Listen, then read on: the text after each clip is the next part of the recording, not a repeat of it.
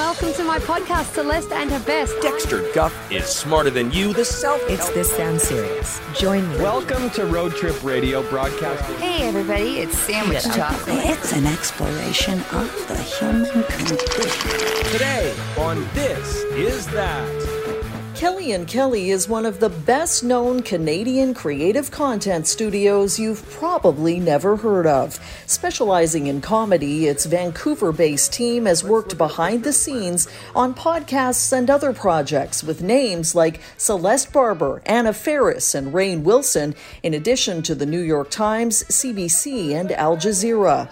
On this episode of Broadcast Dialogue, the podcast, we catch up with studio co founder and creative director Chris Kelly to talk about his creative journey, predictions on where podcasting is headed, and what's in his current podcast diet. Uh, my name is Chris Kelly, and uh, I am the co-founder of Kelly and Kelly. Uh, I don't even know what we're calling ourselves these days, but we are Kelly and Kelly at the very least. Are we a creative studio? Are we a production company? I don't know. Those those terms are very confusing to me sometimes. But we are a company based in Vancouver that primarily makes podcasts and uh, and TV. So the other Kelly in this equation is obviously Pat Kelly, no Yeah. relation. No relation. but t- tell me how Kelly and Kelly came to fruition. Well, I- mean, it's a it's a bit of a long story, and it it kind of hooks into my own career path with podcasting. But the kind of the the shorter version of it is how Pat and I met. So Pat and I, no relation, as as as we said, but we met at the CBC. I was working at the CBC for about five or six years, and Pat and his comedy partner Peter Oldring had kind of produced this pilot for CBC Radio called "This Is That." And it really needed a producer. CBC loved it. Um, they thought it was very funny, but they needed a producer who knew comedy, who knew editing, who could basically be the the third partner in in the in the business of the show. And my boss at the time, uh, Steve Pratt, uh, walked him past my desk, and Pete too, and that's where we met. And Pat and I just hit it off instantly, and started making the show that summer. That would be 2010 um, and that was the the birth of of CBC's uh, This Is That, and we produced it all that summer, and then the show ran for nine seasons on CBC Radio, and it had a podcast and all that sort of stuff, and then we were kind of just wanting to branch out and, and leave the CBC and kind of do our own thing, and you know didn't really want to be waiting around every year for the pickup and stuff like that and wanted to produce more shows more than just the one show. So we broke off uh, with steve steve pratt from cbc Uh, we were all kind of working under the umbrella of cbc music at the time and we we broke off and started a company called pacific content and uh, we did that for a couple of years and that really moved into the branded space. All the while pat and i were producing this is that and we parted ways in 2014 so Steve could continue to make branded content and we could go on and continue to make original kind of entertainment uh, properties and content. And around that time, we started producing videos for This Is That. And that was like a really exciting thing for us. I've always loved TV and I've always loved film and stuff. And, and it was a mission of mine to start creating video properties for This Is That and starting doing some videos. And they took off instantly. We did this one a little short sketch called Artisanal Firewood, which I think is still the most viewed, or at least one of our videos at that time is the most viewed CBC YouTube video of all time. I, th- I think some of our other This Is That videos have trumped that one, but that was the one that kind of started it all. And um, yeah, so that kind of got our foot in the door on the video and TV side of things. And yeah, and then Pat and I around 2014, um, when we parted ways with Steve, we were like, "Oh, yeah, should, should we actually form like a, a little thing uh, so we can continue to make like this is that and start new projects and get that going. And so that's how Kelly and Kelly was formed. And that was uh, we officially kind of tied the knot in 2015, I'd say, and have been producing content since. Congrats, by the way, on your latest Rockie Award, which was for Hindsight, which is a historical series for Al Jazeera. Yeah. But you also have worked with a ton of other people Anna Faris, Celeste Barber, More recently, Rainn Wilson on his new fictional pod Dark Air with Terry Carnation, Yeah. which a lot a lot of our listeners are uh, based in radio, and he portrays a radio host. How do most of these production partnerships come about? I mean, it's so funny. It's like I, I don't know. It's it's a little bit like if you have a hit in the space that leads to one show, and then that show leads to another. It's kind of just like trading up. I find you know eh, they all have their own different stories, but I, I I just believe like the work speaks for itself, and then the work travels, and it brings people in and and through the door. Oddly enough, you know, one of our first podcasting shows that we we got asked to make called Dexter Guff is Smarter Than You. And that was a show that we created uh, with Peter Oldring from This Is That. And that came out from a This Is That video that we'd produced that some producers in New York saw, loved. They were like, oh, could you do something in this space of thought leadership? Is there something funny that we could do there? And, and uh, that was a company called Panoply, which is no longer, um, they turned into Megaphone, um, which is a podcast hosting platform. But they were, uh, you know, they were the people that, that did all the Slate podcasts. And they were like, yeah, could we do something like that? So it's like, I don't know, put, I, I'm a strong believer in put good work out into the world and, and, and, and people will find you. And that, and that's been proven to be true with our company this whole time. Your work in podcasting dates back more than 15 years. Yeah. Take us back to the infancy of the medium and what your approach was back then versus how it's evolved.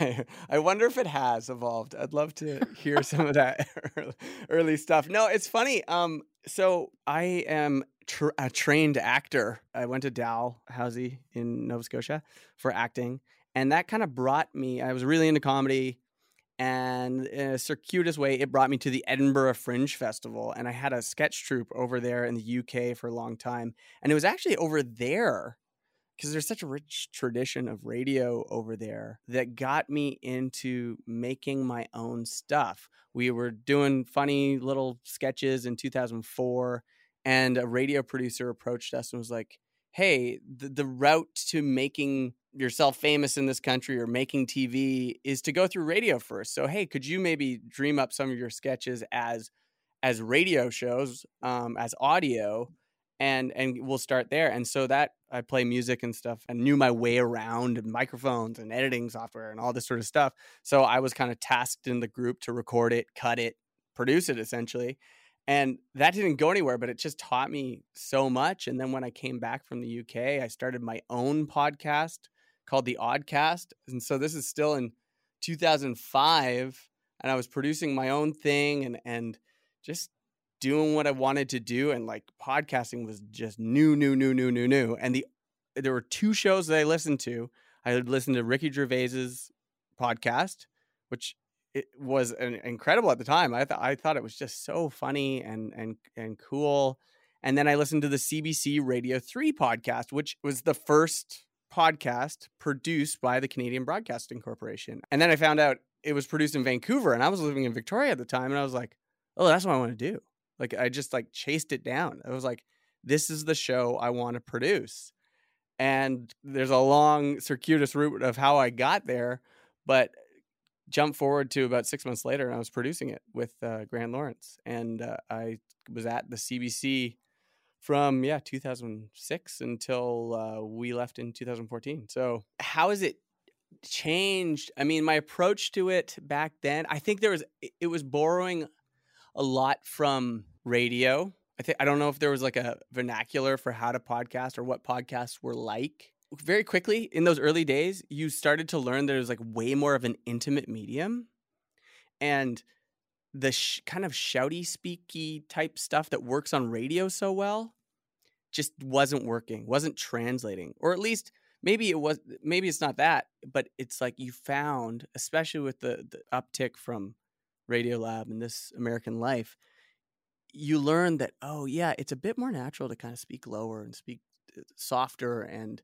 having a bit more of a, a human, less polished approach. The medium of podcasting just embraces it, and so you know that just kind of bore out over you know to where we are today. You know, with the birth of rambling chat shows and with the birth of like super intimate single person documentary things and like it's just yeah it's only grown from there. And uh, yeah, that's I tried to. T- learn those lessons and take those cues along the way. I think one of the things that most of your work has in common is that it usually involves a very rich audio landscape. Mm. Creatively, what else is kind of in your secret sauce in terms of how most of your projects come together? Or is there usually a pretty good roadmap set out in front of you? Well, I would say that's my one, I would say that's my Achilles heel. And that's where I over produce things like I over complicate them in some ways. Like I, I'm still waiting for the day where I can just like do a show that is just you know like a simple premise or a simple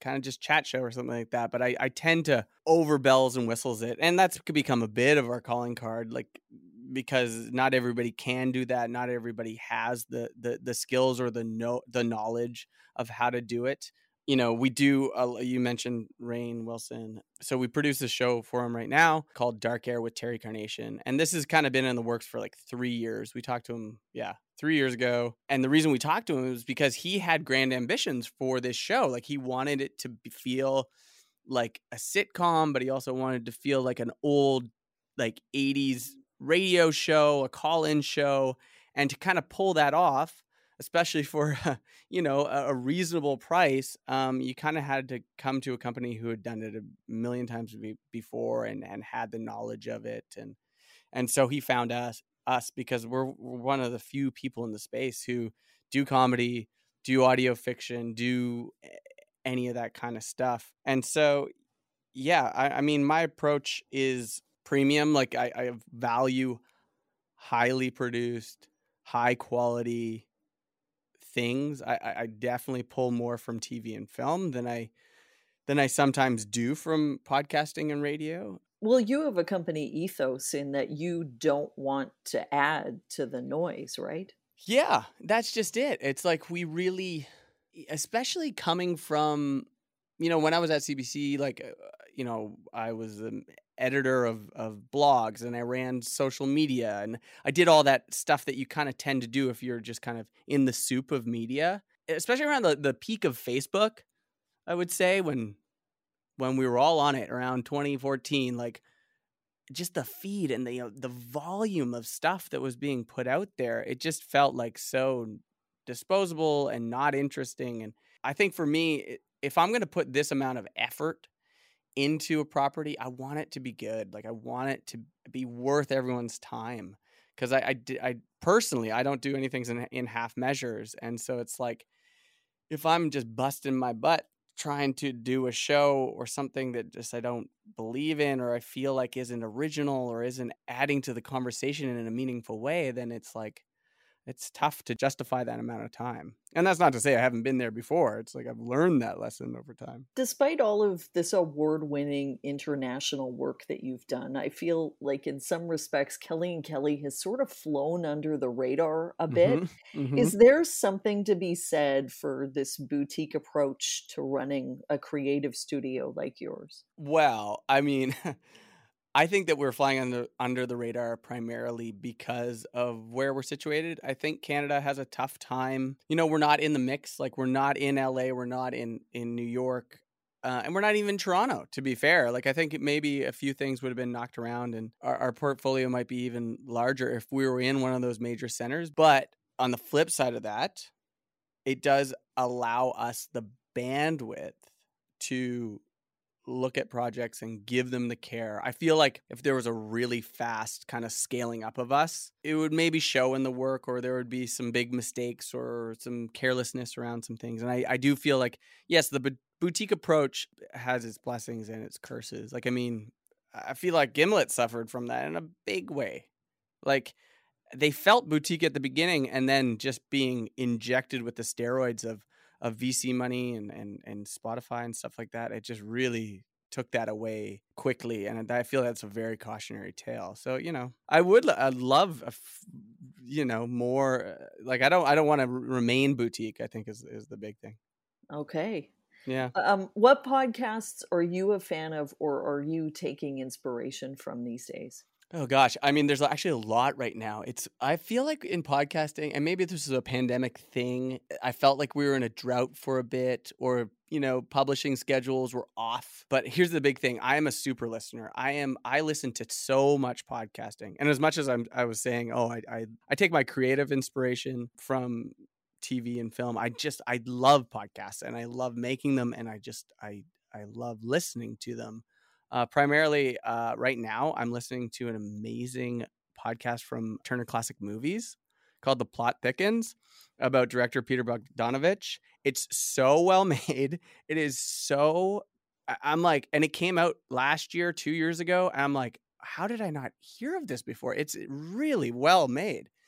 That um, there's an incredible podcast out right now from the BBC World Service called The Lazarus Heist fantastic reporting, fantastic storytelling. What a story! It it kind of looks into the the Sony hack from 2014 uh, around the, that movie, The Interview, and stuff, and it talks about uh, North Korea and hackers. Uh, what else am I? I love I love this show called How Long Gone, which is a Spotify anchor show. Um, it's just these two guys in the states that I don't know. I don't even know how to describe it. It's just a good chat show. I find that eh, in my podcasting listening habits, in my podcasting diet, I always have like a, a handful of highly produced documentaries, of premium podcast shows, and then I've got like what I call my wallpaper content that I can just put on and relax to. How long gone is just that's it's just chat. It's just really kind of sometimes engaging, sometimes not engaging chat with good guests. I mean, I'd also chalk up uh, Blank Check, which is an amazing film podcast, but it's also three hour episodes, just long chat, chat, chat. So those, those are my top hits right now. We've seen kind of epic growth and I think interest in podcast in terms of its potential. Yeah. Do you have any predictions in terms of trends or where things are headed? Well, and I've been thinking this the whole time, and this is maybe partially why I've hung on to podcasting for so long, but it truly is as valuable a medium as television, as TV. Like, I don't lump it in with blogs, and I don't really lump it in with social media. It is as rich of an entertainment avenue as those two other ones that we are highly addicted to. TV, obviously, the most that we we just consume so much of. And I, I feel like the same richness in storytelling can be there. Obviously, the ad dollars and just the monies behind it need to catch up, but they will for sure. For sure. It will be the place to go to. And, you know, predictions, uh, I don't know. I think you will see, obviously, just podcasts these kind of wallpaper type shows move into the car in a big way. I think that music shows are going to be really you know they're they're happening they're coming. Uh, spotify has rolled out that music plus talk thing. I think that's super interesting. I i'm super fascinated by it. I want to make a show that is like a classic you know disc type show. And you know spotify's going to roll out this car thing that's going to be in cars. Like i think you're going to see podcasting really overtake the in car listening that radio has dominated for so long. Soon, it's like I think in the next two years, two three years, whatever. Uh, I think you're going to see a lot more uh, fiction podcasts. Now, the thing about fiction podcasts, they don't have the rabid listenership. They don't have the big numbers that the other shows do, but there is just such a rich world of it, and I think it's really, really fun.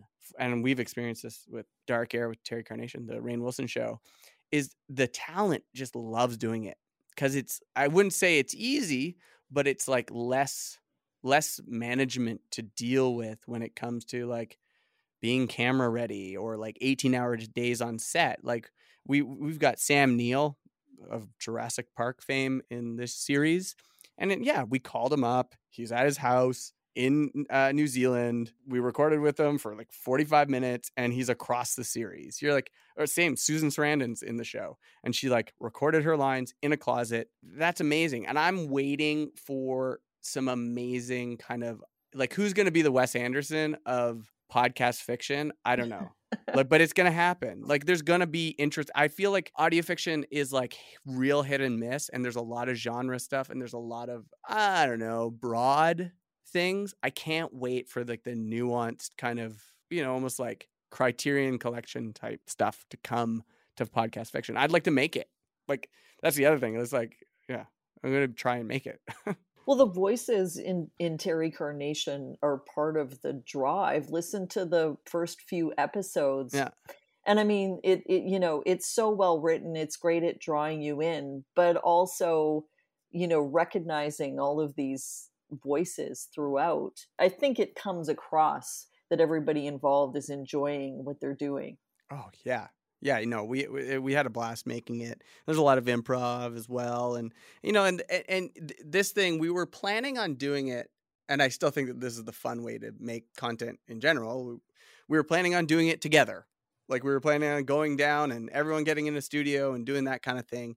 It ended up being made over Zoom because of COVID. You know, and and that was a really fun approach and i think that that has its benefits too it's like you know yeah sam neill was able to join and be in on a scene with a bunch of people and it's like people were able to call in from their houses and just we'd send the send them a mic and they'd record at their houses and they'd all be on zoom together and laughing and having a good time so in that way we were kind of almost able to capture the spirit of like a chat hangout type riff show, but do it with a really strong script and and and package it all together. So yeah, you know, it's like I, th- I think that's gonna stay. That's a that's a prediction for sure. Is that podcast is that one thing that happened this year where you know a lot of people realize you're like, oh yeah, we could we, we could do this from home or we can do this over Zoom. We don't have to be in the same room together and.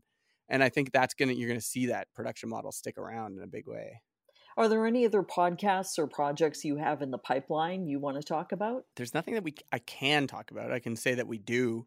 We have uh, a number of really exciting projects, projects that we've been wanting to announce for so long, and I wish I could. But I will say, like, obviously, we are really well known for for podcasts because we've been doing it for a long time and, and we make these premium shows but we also do have a tv show that should get plugged just a little bit you know we have a, a, tv show on cbc gem called the slowest show which is a, an amazingly creative show that i can say because i didn't come up with the idea pat did and it's creative comedic take on slow tv and if you don't know what slow tv is slow tv was founded in, in scandinavia in norway specifically and it's just long ambient television these shots. So it famously it was like there's a train in Norway that goes from the bottom of Norway to the top and and the Norwegian Broadcasting Corporation put a camera on the front of it and broadcast it for 8 hours and the whole country tuned in. Like millions and millions of people tuned into it and that kind of born this format of slow tv and pat saw that and he was like hey what if we did like a, a comedic version of it? Like what if we did a, a, slow tv but it actually has a story to it and there's little comedic moments of like physical comedy and stuff?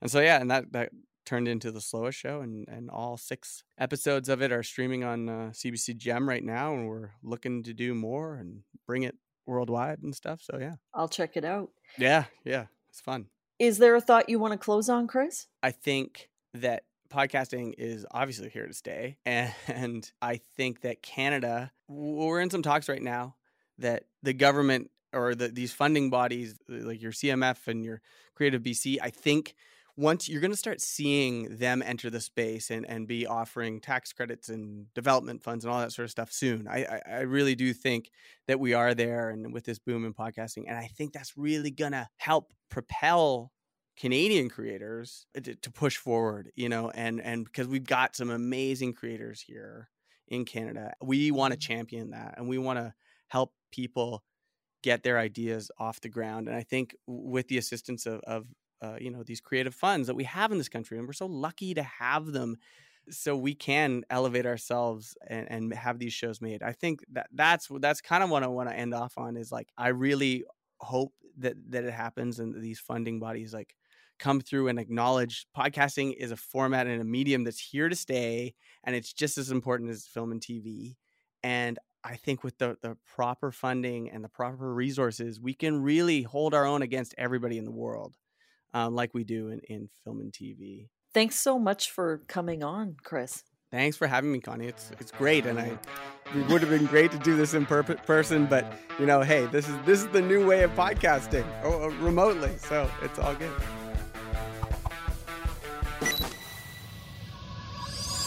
For listening to Broadcast Dialogue. For more information about the podcast or to receive exclusive access to our weekly briefing about the Canadian media industry, visit us at broadcastdialogue.com. Don't forget to like us on Facebook, connect with us on LinkedIn, and follow us on Twitter and SoundCloud.